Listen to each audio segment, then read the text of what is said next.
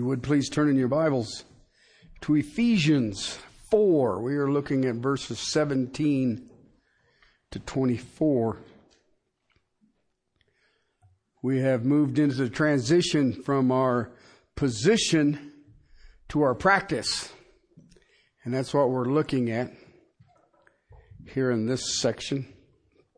If you would please follow in the reading of the Word of God. So this I say, and affirm together with the Lord, that you walk no longer just as the Gentiles also walk in the futility of their mind, being darkened in their understanding, excluded from the life of God because of the ignorance that is in them, because of the hardness of their heart. And they, having become callous, have given themselves over to sensuality for the practice of every kind of impurity with greediness. But you did not learn Christ in this way. If indeed you have learned him and have been taught in him, just as the truth is in Jesus, that in reference to your former manner of life, you lay aside the old self, which is being corrupted in accordance with the lusts of deceit, and that you be renewed in the spirit of your mind, that you put on the new self, which is in the likeness of God, has been created in righteousness and holiness of truth. Father, help us. I think about the Apostle Paul's already two prayers in this book and how he prayed that the eyes of our hearts would be open. Father, how he prayed that we'd be strengthened in the inner man Christ would be comfortable. So, Father, I am beseeching your throne on behalf of this congregation that, Father, we understand who we are in Christ, but, Father, that we also understand that it is through the redeemed life that lost people will see. Father, that the unity of the body of Christ will be done when we take off the old put on the new. To you, my King, Christ's name. Amen. We are looking at this book. It's really awesome book if you think about it. It's it's dealing in essence with the body of Christ, what you and I would call the church, but it's also dealing with its uh, supernatural characteristics. And probably the single greatest supernatural characteristic is its unity. Its unity is based on theology. I remember being told early in my ministry that be careful because doctrine divides. And as I have learned is no, doctrine unites. The problem is, is that am I or others willing to bow before the scriptures? to what it says. Not what I want it to say, not what I think it should say, but what does it say? So when I read through this book, I shared with you when we first started this book that I was curious to see how this church would respond. Because I know in many cases when you're exposed to this is the holiness and righteousness of God, it can come in conflict. Uh, I was sharing with the Sunday school class this morning that, and I thought it was kind of cute, that it says the Word of God is the anvil upon which the opinions of man is smashed. Okay? And you think about the greatest man born of woman, who was it? And his mindset was, I must decrease, he must increase. Now, we all say amen and amen until we have to do that. And that's one of the things that I have seen in the body of Christ in my years is that a lot of Christians know what they're supposed to do. All right. But they don't understand their position in Christ. Because once you learn and are foundationally grounded and rooted, as Paul says, then you realize that the practice is easy. It becomes second nature. If you've ever learned to drive a stick shift, if you remember the terrifying moments when you first began, I remember mine, I was driving uh, Ford Fairlane 390, four speed. And it wasn't mine, and I praise God. And uh, we had came out of a carryout, and it had a hill like this, and it's a major thoroughfare right here. So I came up to the hill, and I put my foot on the brake to clutch in up into first, and I sat there and I thought, I'm going to roll backwards through the store make it a drive through. But I didn't. I like to burned off the back two tires, but I came out of there like a hot rod, buddy. I did not stall it, but I did make a cloud. Now, since then, uh, I've perfected that, sort of. Uh, I only burn other people's tires. I don't do mine. Um, but uh, you you think about it, and that is our walk. But we have to understand what we have in our possession first. Who are we? When we say we are Christians, do we really understand what that means? Let me review for you quickly, quickly, on these first three chapters. Chapter 1, verse 3 and following. Blessed be the God and Father of our Lord Jesus Christ, who has blessed us with every spiritual blessing in the heavenly places in Christ. So when it comes to heavenly blessings, we are missing what? None. Verse 4 He chose us in Him before the foundation of the world. His plan was before the foundation, before He made anything, that we would be holy and blameless before Him in love. You were holy and blameless before creation in love. Verse 5 He predestined us as adoptions, as sons, through Jesus Christ to Himself, according to the kind intentions of His will. Verse 6 To the praise and glory of His grace, which He freely bestows on us in the beloved.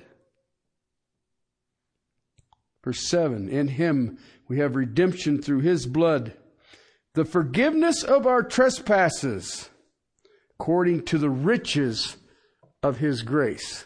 You ever thought about that? I taught on this. I think it took me two weeks. The riches of his grace. What are the limits to his riches?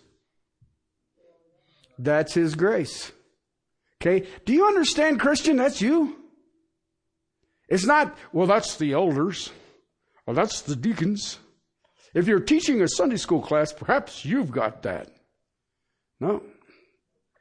If you're a child of God, that's your possession. That is the place you are in the heavenlies. Fascinating. Verse 11. We have obtained an inheritance having been predestined according to the purpose who works all things, his purpose who works all things after the counsel of his will. We have an inheritance that is in Jesus Christ, which is according to his will. Okay, can anybody give me what stops Christ's will? Hmm.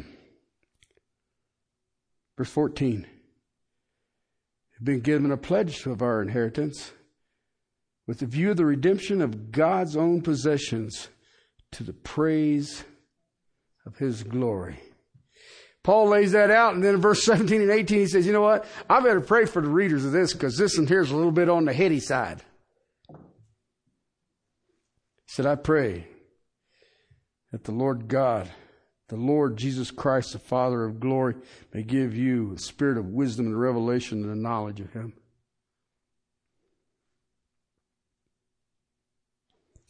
Chapter 2, verse 1.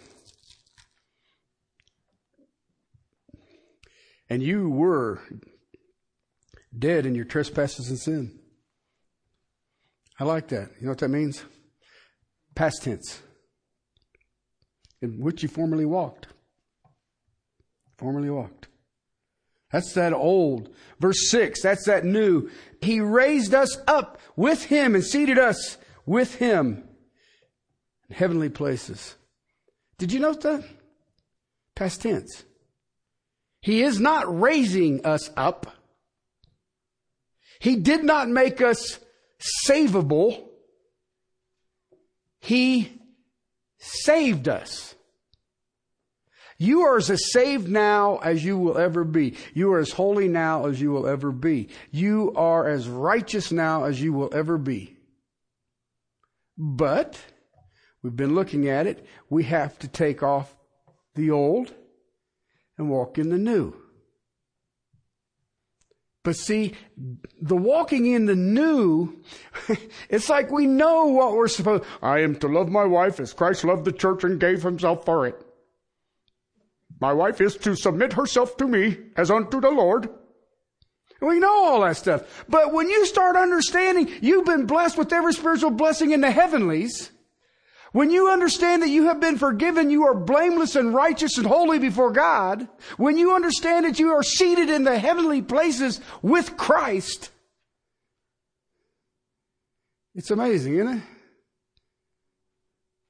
I mean, parents, your children are to honor you. How's that working? You just smile at me. You honor me. Right. Okay? That's because the child doesn't know their position in Christ. Okay? See this? See what I'm trying to get at? It's easy to sit around, I'm supposed to do this and not to do this. I'm not supposed to do this. But no, no, no, no, no. Walk as Christ in the power that He affords every believer. That's why I am an adamant fan of theology. You need to know the God you serve. And I heard somebody, I can't remember who said, you will live your life according to the size of your God. My God, the water fits in the hollow of his hand, and the span of his hand is creation. That's my God. Okay? My God knows when the sparrow falls. My God knows the hairs on our head. Both of them. See, when you start living in light of that, everything changes. I mean, I was teaching in Sunday school this morning. We are to love as Christ loved. Go do that now. I'll call it good. And you guys can just walk out there and love as Jesus. Okay? Just understand, once you start doing it in your own energy, He's going to put some of the most unlovable things in your life. But if I do it in His energy, I am more than a conqueror. I will do exceedingly abundantly beyond whatever I could think or imagine. But I have to have my theology intact and it isn't a matter, listen, your theology cannot compare to Satan's. Satan knows more truth than you'll ever grasp in this temporal life. But he has no faith in it. You have to live by your theology. Do you put your faith in it? Not what the, well, the preacher said. No, I don't, it doesn't matter what I said. What does this book say and what do you believe? That's when you have your position. Verses 8 and 9 of chapter 2. For by grace you have been saved through faith. It's not of yourself. It's a gift of God, not a result of works, so that no one may boast. We are His workmanship. Okay? That's just a glimpse of who a Christian is. Now, I shared with you through this last week. If you go through this thing and you see it is the renewing of your mind, Okay? Remember what Paul said in Romans 12 2? Renew your mind daily. Why? You've got to change your thinking. Okay? And it's one of the things you look at it and you say, well, some of this just doesn't seem logical. Well, in the beginning was the logos. It's the word we get logic from. And the logic was with God, and the logic was God. So you think you're logical, but God is true logic. Okay? But what you'll find is we need to delete a lot of information. All right? We need to get rid of some of this stuff. It's, it's, it's of no value. That's what I'm going to look at here in a minute. We renew our mind. Remember I went through it? It says there's futility of mind. They lack understanding. They are ignorant. But you did not learn Christ this way. You have been taught in truth. Renew the spirit of your mind. Take in the information daily from the Word of God. Know who He is. Know what it says. And so what we looked at here, Paul said in verse 17 chapter 4, I say, and affirm together with the Lord. Okay, so if you don't like this information, take it up with the author. Right? That you don't walk as the Gentiles walk. Now I shared with you what that word meant. It, in its true essence, it is a non-Jew. Okay? But I also showed you in Thessalonians that that non-Jew, you can have it as a, as a, an ethnic picture, but you also realize that they know not God. And then you, I can dig around and show you they, do, they don't understand. We looked at it in chapter two of this letter. They don't know the covenants. Okay. That's the Gentiles. They don't know this stuff. So when you see Gentile used in the New Testament, it is either speaking of a religious system and or, usually both, a non-Jew.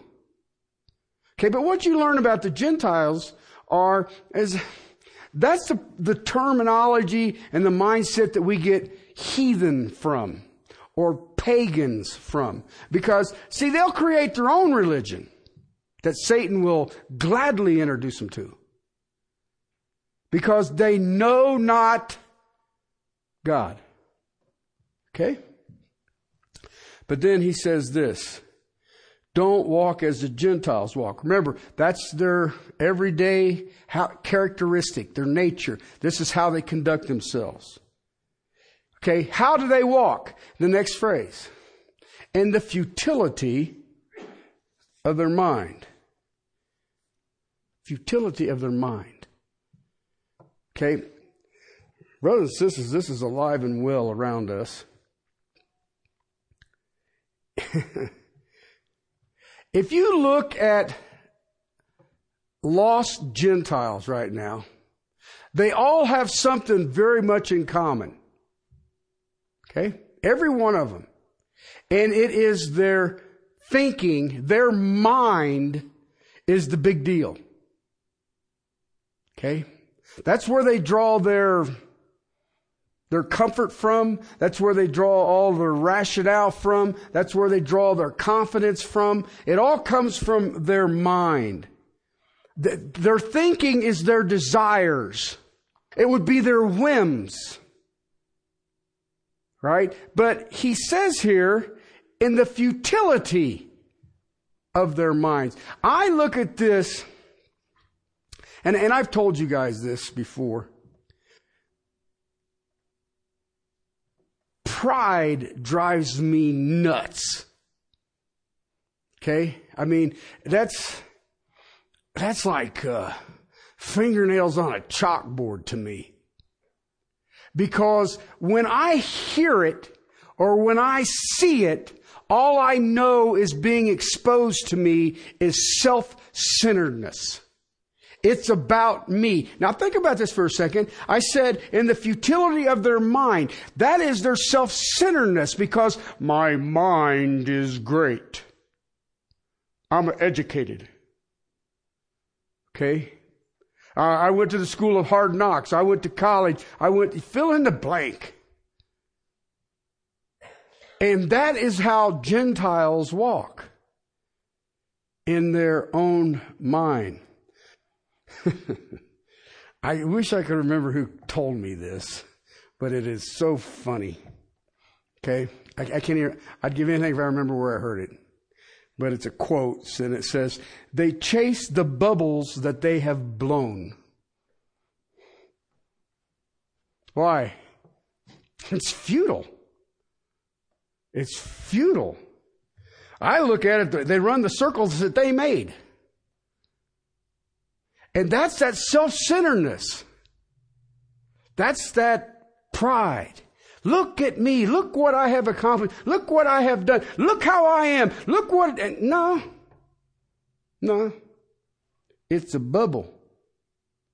See, I look at Gentiles, lost people, and to them, their mind is everything. And I, and I see it, listen, the pulpit's not immune to this. All right? Because I deal with pastors weekly. And if you want to hear me get quiet, start boasting. Because if you start boasting, I know I have nothing to say because you can't see it. It would be, from my perspective, futile. This is a massive umbrella of uh, human opinion. You don't ever hear that any during the day, do you? You know, it's amazing how quick someone will give you their opinion and you don't even have to ask them. I don't believe I've ever asked anybody for their opinion, but boy, I've gotten it. Why? Because I want you to know.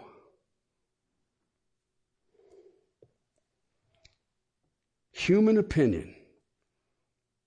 How many times have you heard, I think, okay? Listen, whatever you think, whatever you want, that's what will govern your behavior. Did you know that? We've looked at this. Chapter 2, verse 3 of this letter. What does it say? Among them, we too all formerly lived in the lust of our flesh, indulging the desires of the flesh and of the what? Mind. Mind. Flesh and mind. That's how it functions. The flesh tells you you're smart. Your smart says, I'm smart. Why? Because my flesh said so. Therefore, I will indulge it.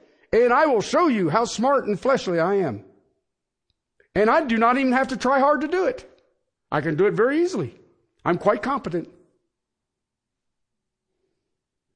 See, that's self centeredness. It is vanity.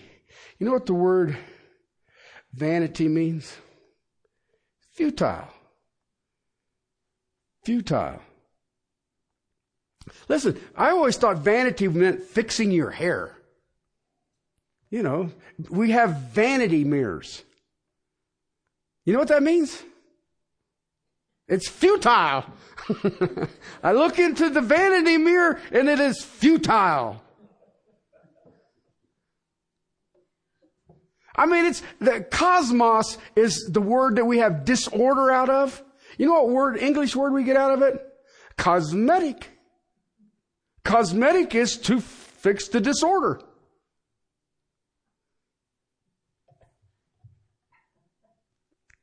The word here is mataios, my tios. It literally means empty. It's, it's empty. Okay? It's futile. It's useless. It's vain.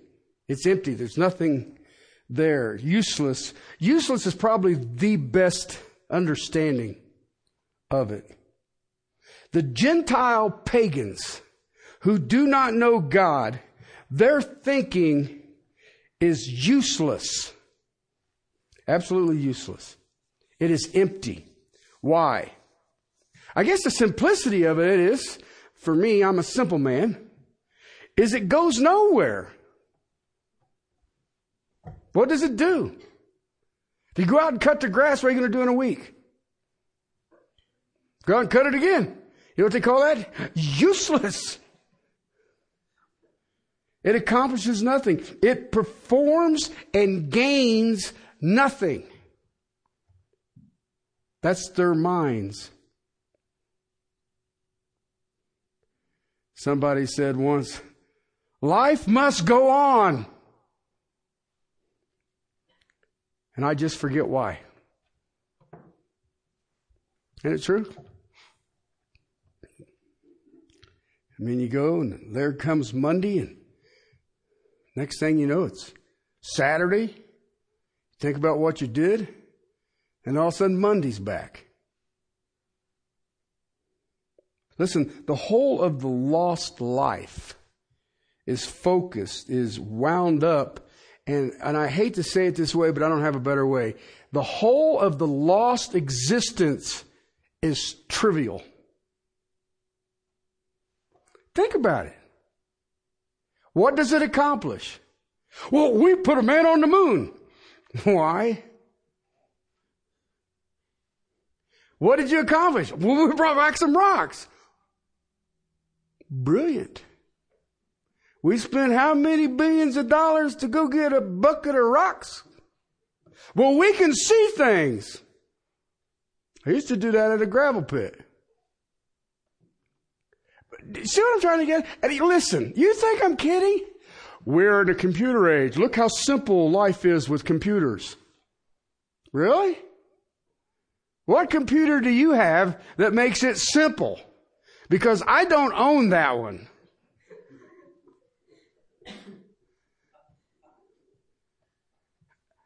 See what I mean? We are so brilliant that what? It's trivial. It's trivial.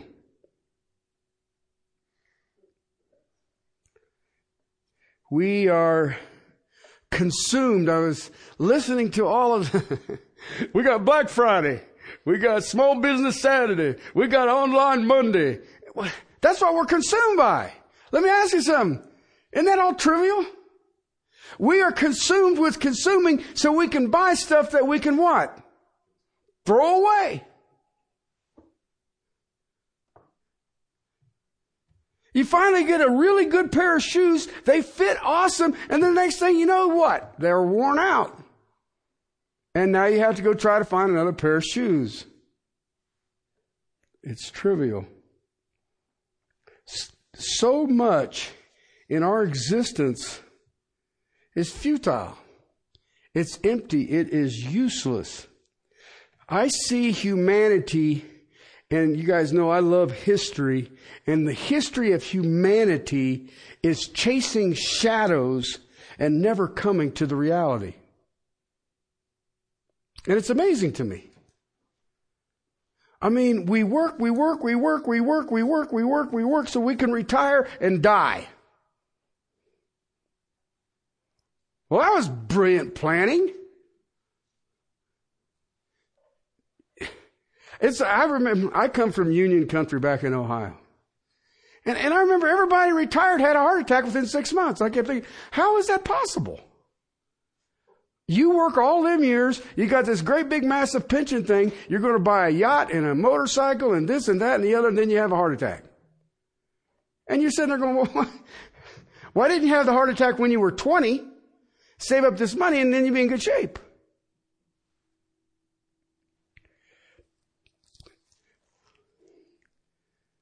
Don't panic. Romans chapter 8, verse 20. For the creation was subjected to futility.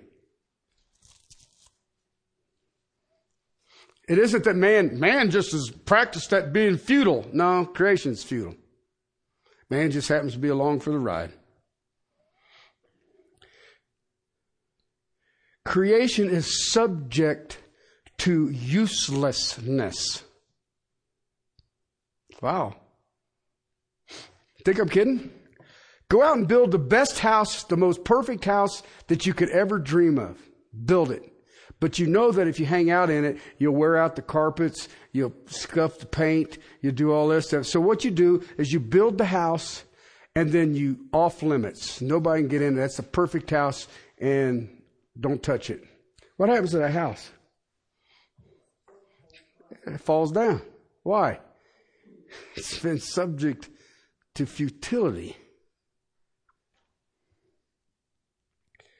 You know, the thing is, when I think about this, I think about the wisest man that ever lived.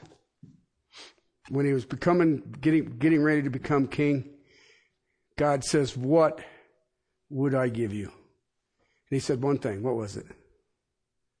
Wisdom. So he gets to write some amazing stuff. He writes Song of Solomon. I think he wrote that early. Okay. He wrote the book of Proverbs. I mean, that guy's, he's got it together. But he also wrote another book. I think it came after the Song of Solomon, the book of Ecclesiastes. The wisest man on the planet. Do you understand this man? Do you understand? He had more money than anybody, any individual ever. Do you know that? He had way more wisdom than anybody else. He had all the women you could ever think of. Women were throwing themselves at him.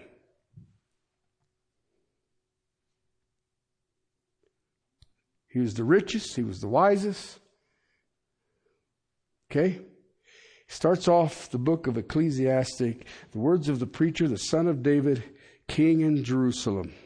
Vanity of vanity, says the preacher. Vanity of vanities, all is vanity. The wisest, richest man ever says what? Uselessness. Okay? So you guys can sit up here, you can look there and say, boy, he's got an attitude toward people, doesn't he? He's just at this. No, man, I'm just telling you what the book says. If you look at the end of chapter 2 of Ecclesiastes, verse 22, what I just illustrated to you, okay? For what does a man get in all of his labor, in his striving? With which he labors under the sun? Because all of his days, his task is painful and grievous. Even at night, his mind does not rest. This too is vanity. There is nothing better for a man than to eat and drink and tell himself that his labor is good. This also I have seen that it is from the hand of God. For who can eat and who can have enjoyment without him?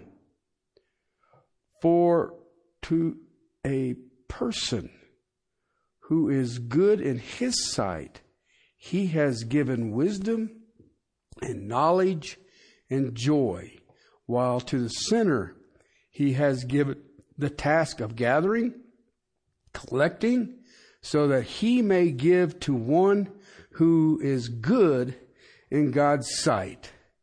This too is vanity and striving after the wind. Are you encouraged yet? See why I say he did Song of Solomon first? He looks at the beauty of the women and this is good, good, good, good. And then after a few years, it's vanity, vanity, all is vanity.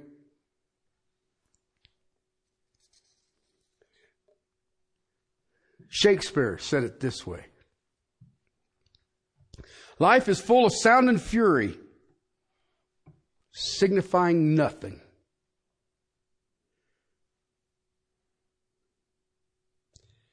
The best a man can do is entertain himself with his toys. Have you seen that? He who has the most toys wins. And if you think about it, how long does your toy last? Well, I got a new toy, a bigger toy, a smaller toy, taller toy. Look around at lost people and many Christians, and all you see is busyness. And what does it mean? It's busyness. Think how we spend, you know, most people, think how you spend your money. Think about it. Think how you spend your money. And we, we can all sit there and go like this. It's pretty useless, isn't it? Pretty much. Hold your head down. But I'll ask you this How do you spend your mind? How do you spend your body? You know, I've been in this area since the late 70s. And did you know that Douglas County has the highest suicide rate in the state?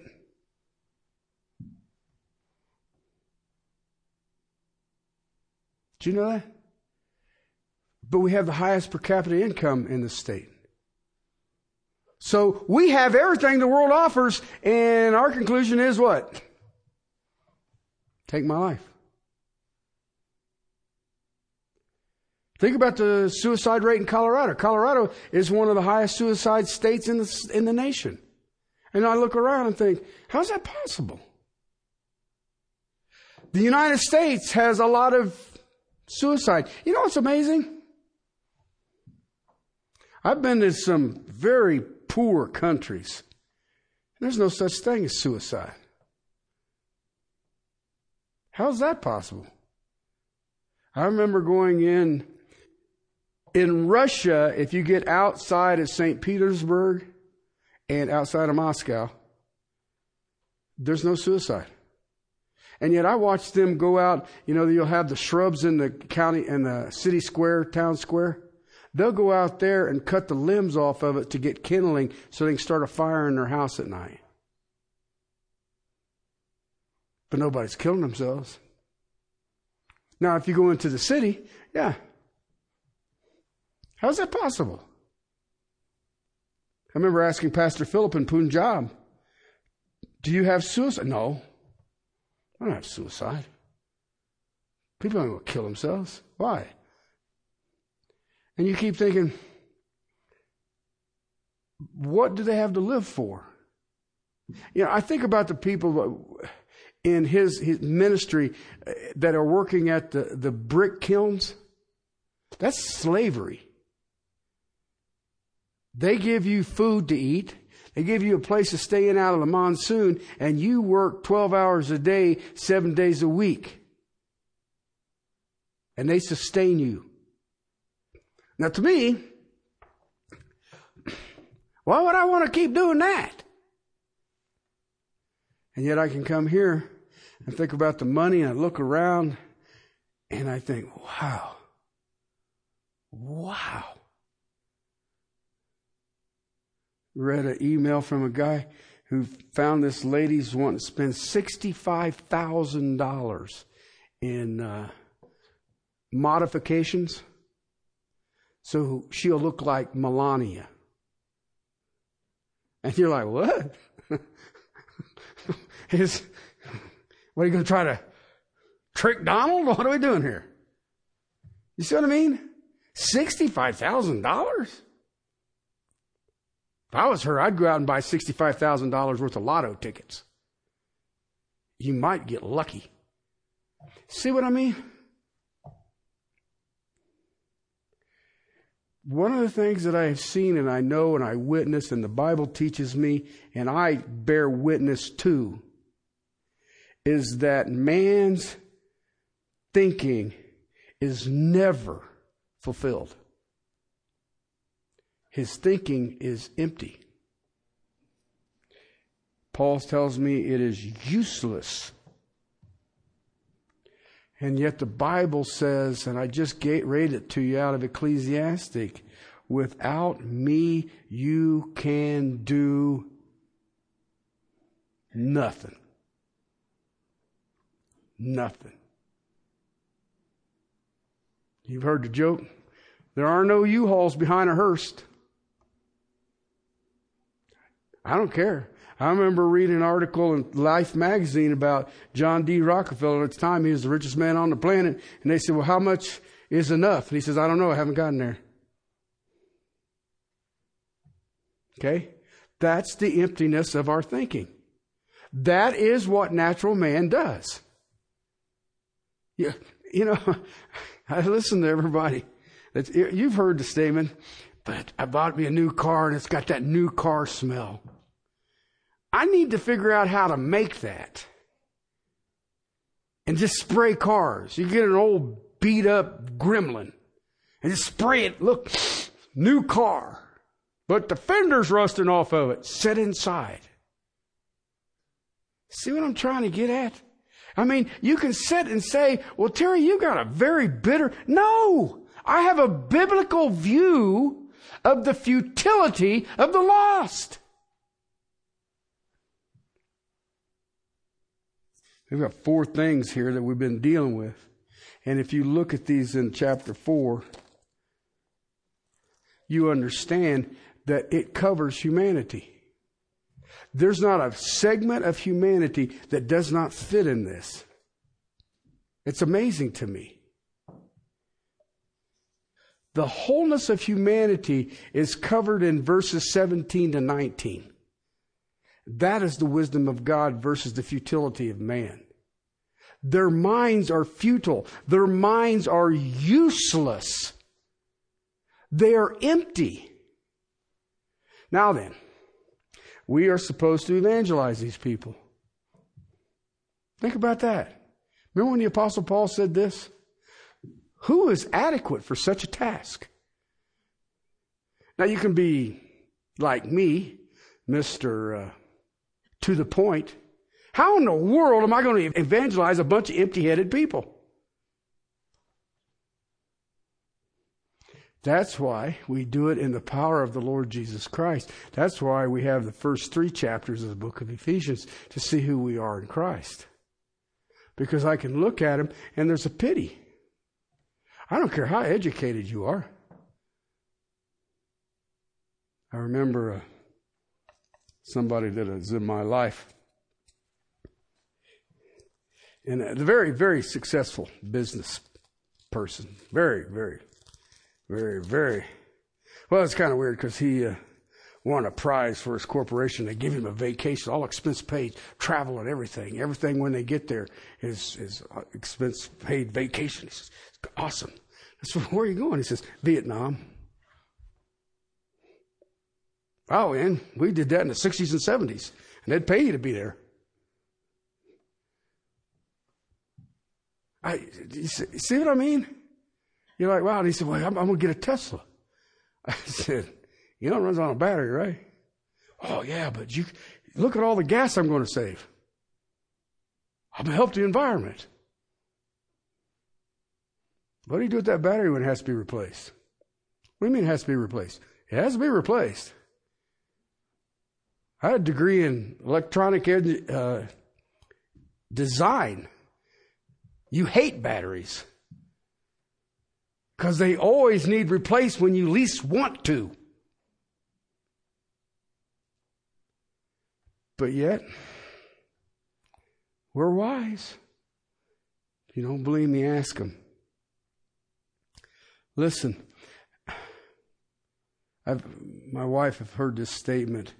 They are listening to their own wisdom. They, they function in their own head. Okay? Have you ever seen unintended consequences? How many times did you plan for them?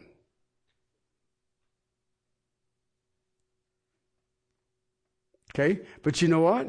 They always linger out there. And I know that we've all had our fingers pinched by them. I didn't think about that. Okay? I mean, I, I, remember a master electrician I was working with. We were running these circuits, high voltage circuits. We were running 480s, checking them. and you got a meter here and he's got it on power and he's going here, here. Okay, is this circuit working? He went and scratched his ear. And he just sat there and go, oh, oh. And he just looked at me and said, well, that wasn't very smart, was it? I was like, no, not really.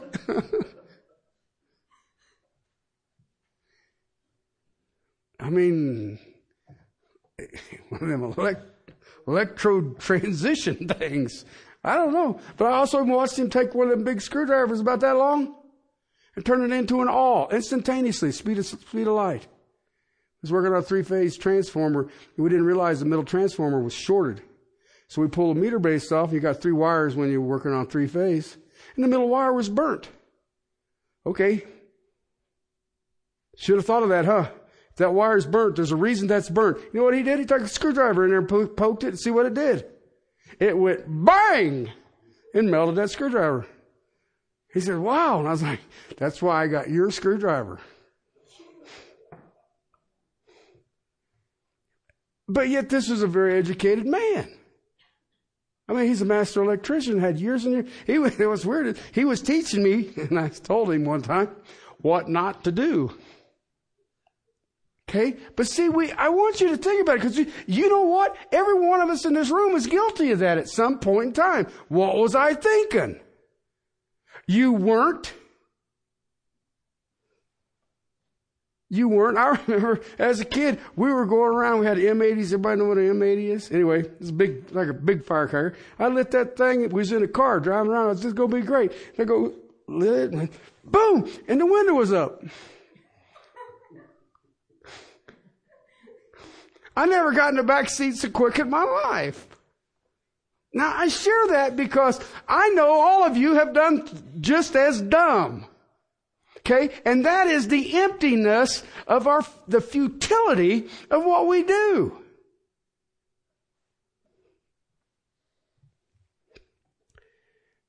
Paul says, Christian, Christian, don't walk as the Gentiles walk.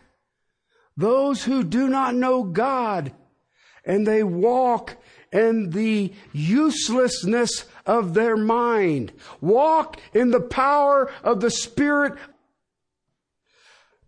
Believers respond to God's thinking. Believers respond to God's will. Believers respond to God's purpose. And you know what's really awesome about it? We gain eternal meaning. I don't look at the trivial. I don't look at the temporal. I want to see the eternal. I was sharing with you this morning, we are to bear much fruit. Why? So God is glorified. Well, what's fruit? Whatever brings God glory. It can be anything. It can be shoveling a driveway. It can be buying somebody lunch. It, it can be anything that is eternal in its ramifications that God is glorified. That's what it is. And yet the lost people, verse 18 says, in the darkness of their understanding. And I'll look at that next week because that's just basically ignorance. Now don't run around and tell all the lost people, you know, you're just ignorant. Because that doesn't evangelize them either. Okay? You're useless in your mind and you're ignorant. Other than that, you understand the futility of creation. Okay? But see, he's saying, don't do this. Okay? Your mind is not useless anymore because you've learned, you've been taught. So walk like it. Let's pray. Father, we come before you, the author and the finisher. Lord, I know some of this sounds kind of harsh, but when I look at your word, I thought I softened it up. But Father, uh, we are in a strange time in the church here in the United States. And I think the world has taken a, a larger hold on us than what we would really like, like to admit to. So, Father, I'm asking could you tell us here in this text we've been created in righteousness and holiness of the truth. So, Father, put in your people a hunger, a thirst for your truth, that we may start understanding your righteousness, your holiness, your standard. And we are in the likeness of God. Father, renew the spirit of our minds daily. Help us, Father, in all humility, walk in gentleness to your glory. Christ's name, amen.